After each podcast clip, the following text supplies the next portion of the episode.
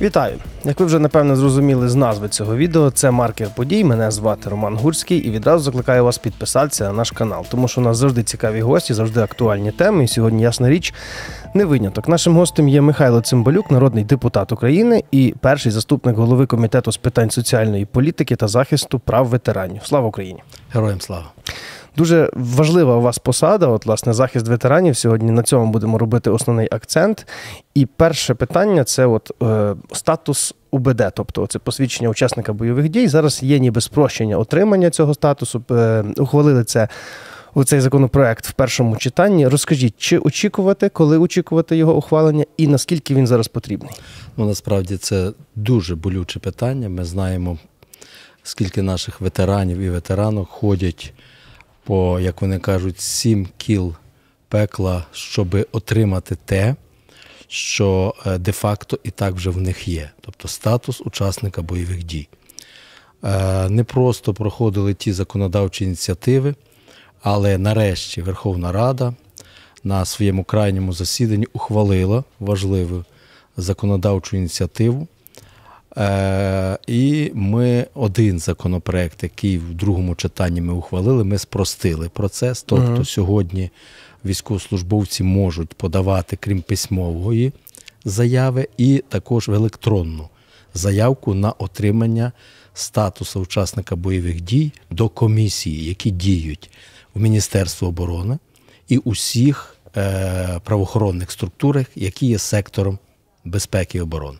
Це є важливо. А тоді члени комісії зобов'язані, і ми тут вказуємо чітко, протягом 10 днів, якщо немає якоїсь довідки, самі звернутися в орган, підрозділ, строєвий, де служив чи служила авторка звернення, і самі витребувати документи і протягом 15 днів дати чітку відповідь. Тобто це вже не клопіт воїна? Так, це вже не клопіт воїна.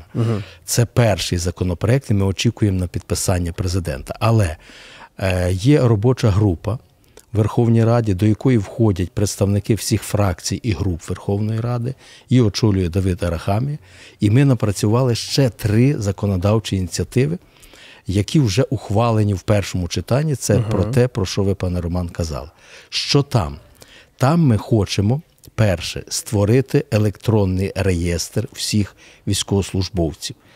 Там є певні нюанси, ми над тим зараз працюємо, щоб не було витоку інформації, бо там містяться, мають міститися всі дані на військового. До речі, так, кібербезпека тут дуже важлива. Однозначно. Наступне, ми хочемо, щоб коли військовослужбовець або військовослужбовця, от тільки один день достатньо, щоб вона служила на нулі або брала участь в бойових діях. Тобто ми прив'язали це до виплати 100 тисяч. 100 тисяч виплачується тим, які беруть участь в бойових діях, і це не тільки на нулі. Бо, наприклад, протиповітряна оборона, вона несе свою службу, інші підрозділи, і не в тих місцях, де проходять бойові дії. Тільки зафіксовано, що хоча б один день людина отримувала 100 тисяч, вона вже є учасником бойових дій. І ми хочемо, щоб цей реєстр діяв, і тоді автоматично відбувається присвоєння цього статусу. Тобто людина взагалі не пише жодної заяви. Це, хоча теж тривають дискусії, що, можливо, треба буде одну заяву, де сама людина дає дозвіл на обробку персональних даних, щоб не порушувати закон. Тобто це ще в процесі обговорення. Але 3 закони, ми їх ухвалили в першому читанні, а тепер завдання робочої групи, до якої я маю честь входити, наше завдання, щоб представники всіх фракцій і груп з запрошенням представників Міністерства оборони, інших сил безпеки, щоб ми відпрацювали і з 3 зробили 1, і ми надіємося, що це мій такий оптимістичний прогноз, що до кінця грудня місяця ми повинні винести в сесійну залу і проголосувати його в цілому, і закрити цю ганебну практику, бо сьогодні приблизно 15% від всіх тих, хто є учасниками бойових дій, вони мають посвідчення. Чим це, як кажуть, чому такий великий резонанс і негатив? Тому що діти учасників бойових дій мають пільги при вступі в вищі навчальні заклади. Цього року була страшенна проблема, і ми в ручному режимі, хто звертався, ми вимагали видати хоча б довідку, щоб діти могли на пільговому, як кажуть, секторі навчатись. Наступне – комунальні пільги, тобто плата за комірне. Родини мають право користуватись, військові сьогодні на передовій, а родина не може оформити, бо вимагають папірчик, дайте підтвердження статусу. Це, власне, є ті кола пекла, про які ви казали. Через те ми думаємо, що нарешті ми вже цього року закриємо цю проблему. Основне, що залишиться, це те, про що ми з вами вже обговорювали, як убезпечити цей єдиний реєстр щодо проникнення і вилучення бази даних, в тому числі і ворогом. Бо це, звичайно, є сьогодні державна таємниця. Війна в нас триває з 2014 року, тобто учасники бойових дій у нас вже 9 років, як є.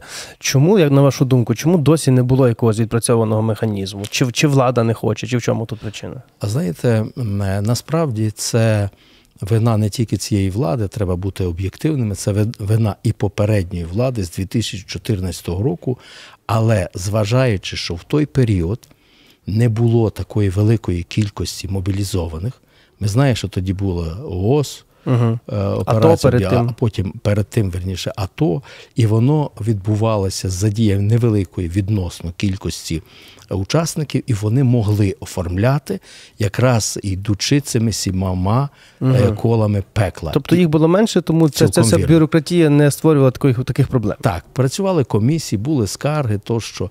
Більше того, ми навіть в цьому законопроекті передбачаємо, як процес позбавлення.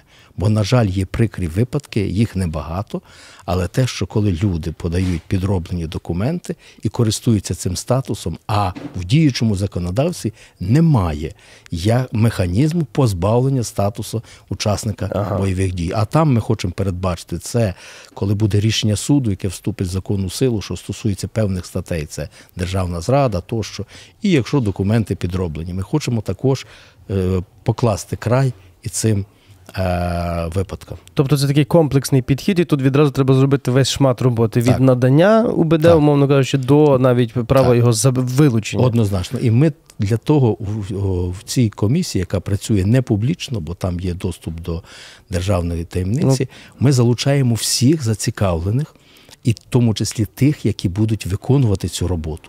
Бо просто виписати законопроект треба, щоб він був дієвим і реальним, щоб він працював. Через те ми таку комплексну роботу, вона є непростою, тривають дуже жорсткі дискусії, особливо коли приходять військові. Ми, до речі, навіть задіємо сьогодні ветеранські організації, там є Наєм, який сьогодні учасником бойових дій, він також представляє групу ветеранів, і там такі інколи жорсткі розмови, але вони дають потрібний результат. Деколи і так треба. Ще одне болісне питання – це ротація наших військових. Відбувалися мітинги недавно в багатьох українських містах, власне, для того, щоб дати якусь можливість піти на ротацію. Як з цим зараз справи? Так, такі розмови точаться і на засіданні цієї робочої групи. Я не все можу говорити публічно, але хочу сказати, що сьогодні є така проблема. Вона насправді існує, бо хлопці, які більше 1,5 року на передовій, воно відбувається і моральне, і психологічне, і фізичне вигорання. І тут потрібно однозначно поставити край. Зараз є законодавчі напрацювання різні. Одні пропонують, щоб це було 24 місяці, інші пропонують, щоб це було 36 місяців.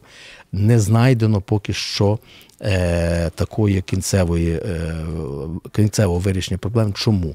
Нам потрібно думати, і про це кажуть військові, що якщо ми через, наприклад, 24 місяці, то це через декілька місяців треба буде провести ротацію тієї кількості, які були мобілізовані в лютому місяці 2022 року. Тобто, якщо мова йде про один період. Якщо інший, тобто кожен місяць ми маємо замістити ту кількість, яка була демобілізована 2 роки назад. Через те в комплексі розглядаємо, щоб знайти, а де ж все-таки джерела поповнення, тобто мобілізації. Я от хотів запитати, чи є ким замінити? Так, через те зараз ведеться мова про те, і про це кажуть військові відверто, що є підрозділи, які знаходяться на територіях розміщені, базуються, які не задіяні ні на нулі, ні на другій лінії, і вони практично ні разу ще не бували на фронті. Є окремі підрозділи, в яких ті чи інші нижчі стройові розрахунки теж загально підрозділ ніби брав участь, а конкретні люди, а це є не менше як половина, взагалі не були на нулі. Мова йде, щоб спочатку за рахунок тих, які вже мають досвід, тобто навчені.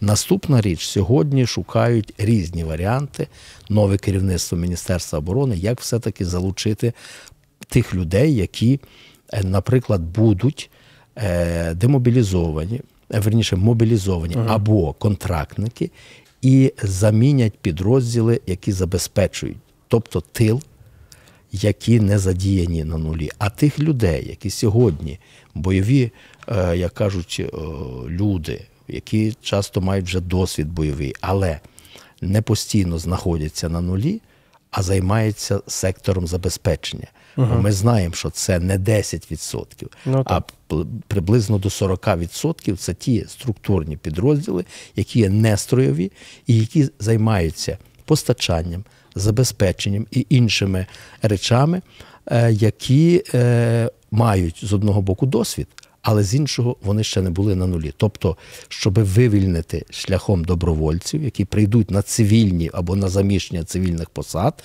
а вивільняться військові, які зможуть поповнити стройові підрозділи. Тобто одні замінять інших на абсолютно всіх позиціях.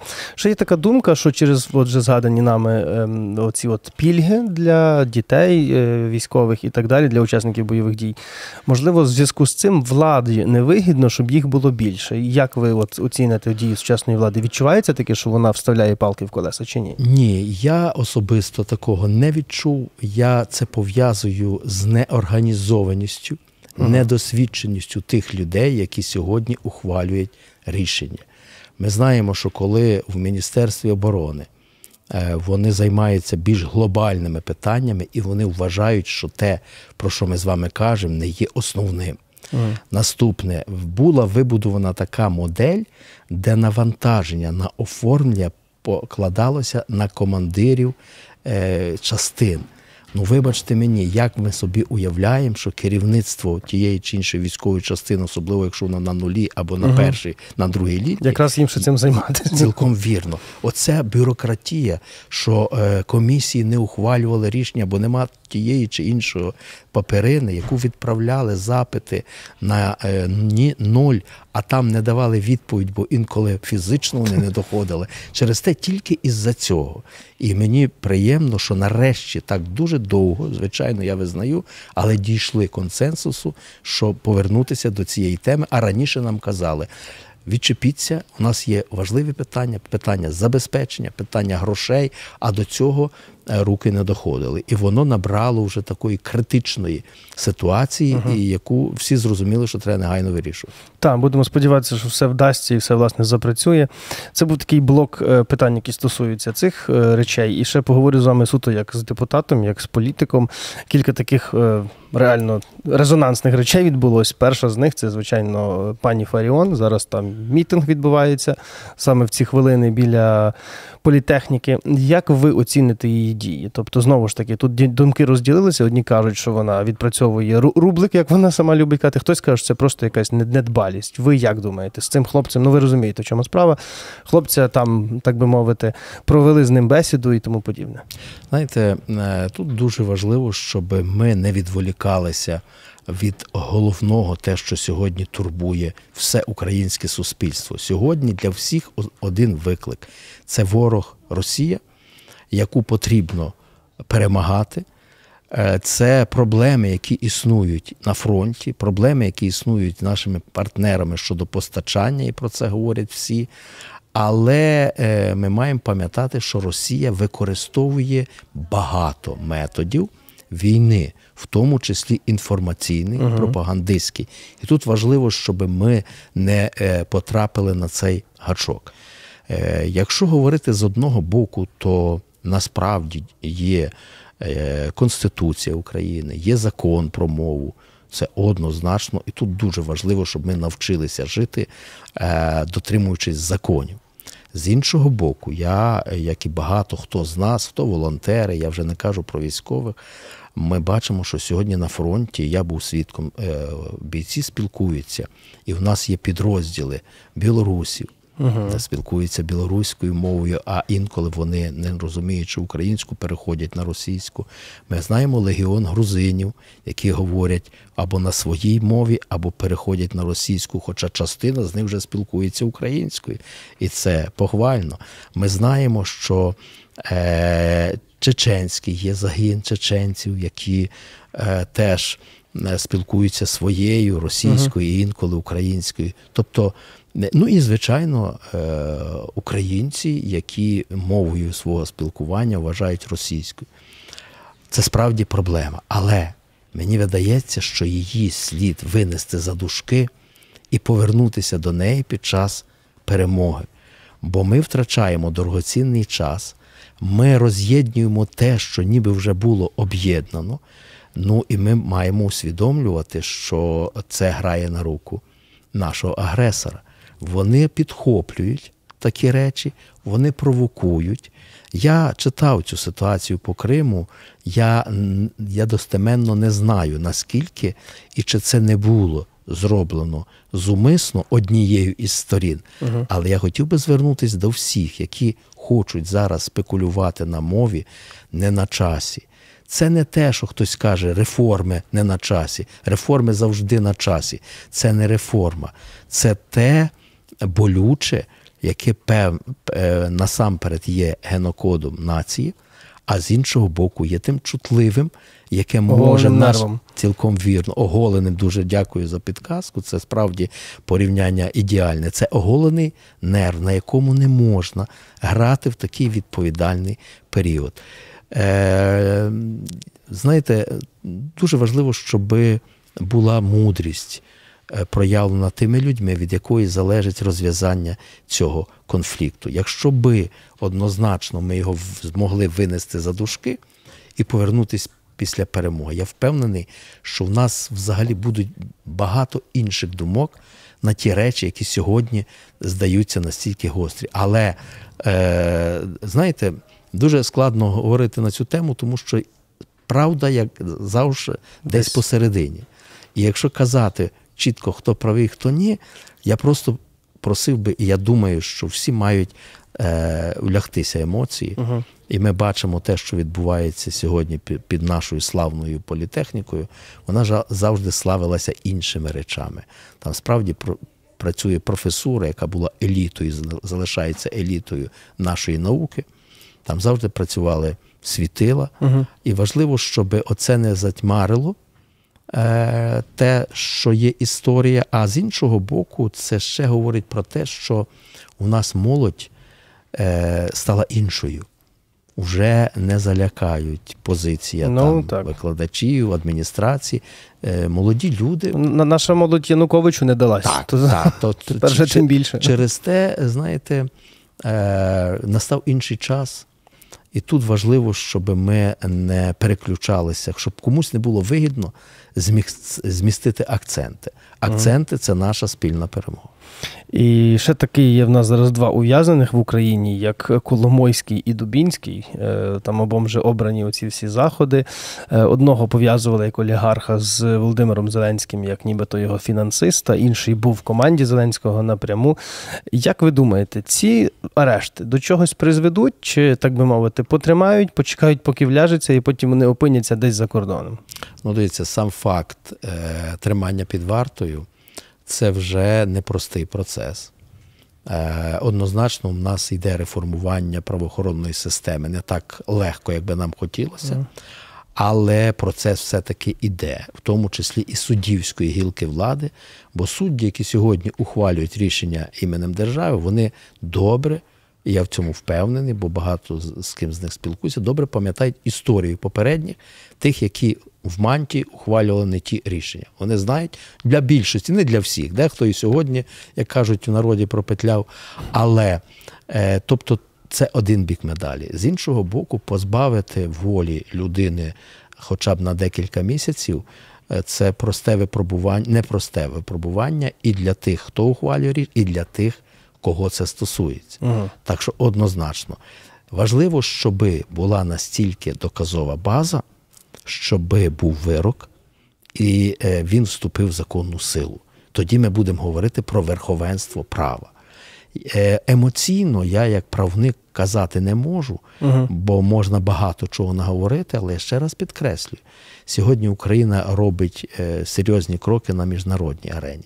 І оці дві, як мінімум, посадки говорять про те, що процеси пішли і за нами спостерігає цілий світ. Але процеси можуть завершитися як позитивом, коли будуть вироки, так і негативом, якщо правоохоронна і суддівська система не зможуть доказати вину. Тоді буде і зворотній ефект. Ну, а якщо говорити політично, то президент поступив так, як вчить східна мудрість – посадити двох своїх близьких. Я думаю, що перший – це особливо, другий – менше. Правильних обрав. Так, мав відношення. Але треба, ще раз підкреслюю, ми перебуваємо в умовах, коли партнери, які виділяють кошти, вони мають моральне і інше право вимагати від нас результатів, в тому числі боротьби з корупцією і верховенства права. Я, до речі, хотів запитати, на вашу думку, чи були б якісь такі рухи від Офісу президента чи від президента особисто, якби не наші партнери міжнародні? Знаєте, складно судити. Чому? Тому що наші міжнародні партнери, вони фінансували реформу, частково реформу поліції. Вони давали кошти на створення одного підрозділу, як мінімум, це патрульної поліції. Вони підтримали і рекомендували реформу НАЗК, ДБР, НАБУ, яка, до речі, ще не завершена. Тобто, фінансуючи ті чи інші створення антикорупційних структур, вони підсвідомо здійснюють не тиск, а такий, знаєте, психологічний нагляд за тим, як же відбувається і який результат. І це, мабуть, природно. Хоча, звичайно, партнери далеко, а влада тут.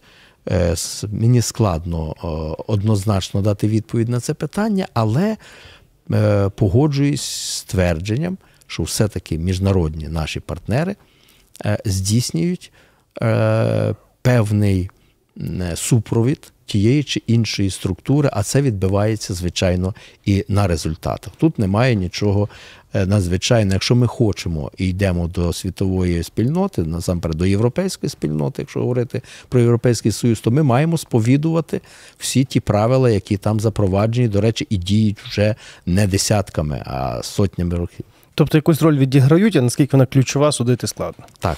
Дуже вам дякую за цю розмову. Поговорили про все дійсно актуальне, про все найважливіше. І одна з найактуальніших тем сьогодні – це дійсно є наші ветерани, наші люди, які брали участь в боях, в бойових діях, і для того, щоб їм забезпечити адекватний якийсь супровід, навіть юридичний.